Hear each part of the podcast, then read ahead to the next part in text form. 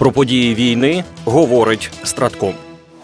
Ворог активізувався на Авдіївському, Мар'їнському та Куп'янському напрямках. Тут сили оборони відбили 87 ворожих атак. Загалом, за повідомленням Генерального штабу, за минулу добу на фронті було 120 боєзіткнень. В результаті ворог втратив 1300 одиниць особового складу, 10 танків, 22 броньовані машини, 12 артилерійських систем. На Бахмутському напрямку наші воїни відбили шість атак противника біля Іванівського, Андріївки та Кліщіївки Донецької області. Сили оборони України продовжують завдавати ворогу втрат у живій силі та техніці, закріплюються на досягнутих рубежах у зоні відповідальності оперативно стратегічного групування військ Таврія на Авдіївському напрямку. Українські захисники продовжують стримувати ворога, який не полишає спроб оточити Авдіївку.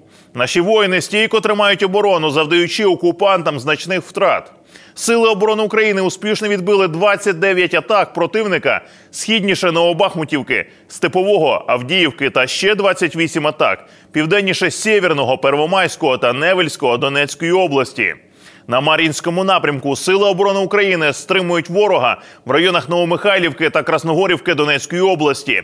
Тут наші захисники відбили 19 атак. На запорізькому напрямку сили оборони відбили 6 атак противника поблизу Роботиного та західніше Вербового Запорізької області. Водночас на Мелітопольському напрямку сили оборони України продовжують активними діями завдавати окупаційним військам втрат в живій силі та техніці, виснажують ворога вздовж всієї лінії фронту. На лівобережжі Херсонщини українські захисники не здали ворогу жодної позиції. Про це повідомила речниця Сил оборони Півдня України, полковник Наталія Гуменюк. Ми розуміли, що утримання позицій протидія силам ворога, які він зосередив на лівому березі, буде складною і кровопролитною роботою. Проте мужністю наших бійців можна захоплюватися. Позиції утримані, жодної не здано, попри те, що ворог час від часу продовжує штурмувати позиції та намагатися вибивати нас із зайнятих територій, зазначила речниця. Вона додала, що воїни сил оборони ведуть контрбатарейну боротьбу. Також результативним є застосування аеророзвідки та ударних БПЛА. Хоча останніми днями складна погода внесла корективи в бойову роботу. За словами речниці сил оборони Півдня, зараз ворог намагається закріпитися на другому рубежі оборони, де є залізобетонні конструкції. В той же час щодня українські воїни знешкоджують чимало особового складу противника.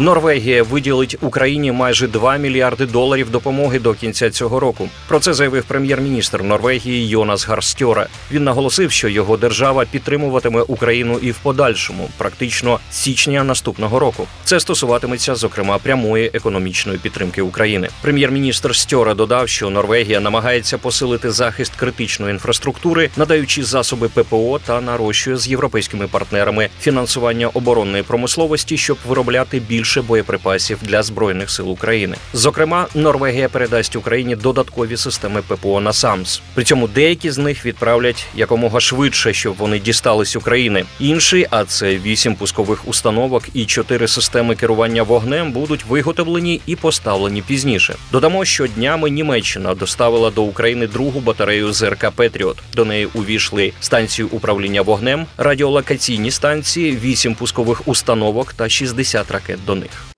Ізраїль починає закачувати морську воду в тунелі Хамас у Газі. Таким чином, Цагал намагається знищити мережу, яка лежить в основі операції Хамас. Повідомило видання The Wall Street Journal. Вода подається до розгалуженої мережі укриттів бойовиків за допомогою п'яти великих насосів, які були встановлені всередині листопада за півтора кілометри на північ від табору біженців Аль-Шаті. Кожен із них перекачує в тунелі тисячі кубометрів води за годину просто із Середземного моря. Речник міністра оборони Ізраїлю відмовився відмовився від коментарів, заявивши, що ця операція є секретною. В свою чергу експерти вважають, що Ізраїлю знадобляться різні методи для того, аби знищити або пошкодити тунелі. Окрім застосування морської води, ізраїльські військові намагалися атакувати мережу за допомогою авіації, закладали вибухівку, використовуючи роботів, собак і безпілотники. Зауважимо, що за даними ізраїльської армії у секторі Гази виявлено 800 тунелів. Переможемо. Програма створена управлінням стратегічних комунікацій Генерального штабу збройних сил України.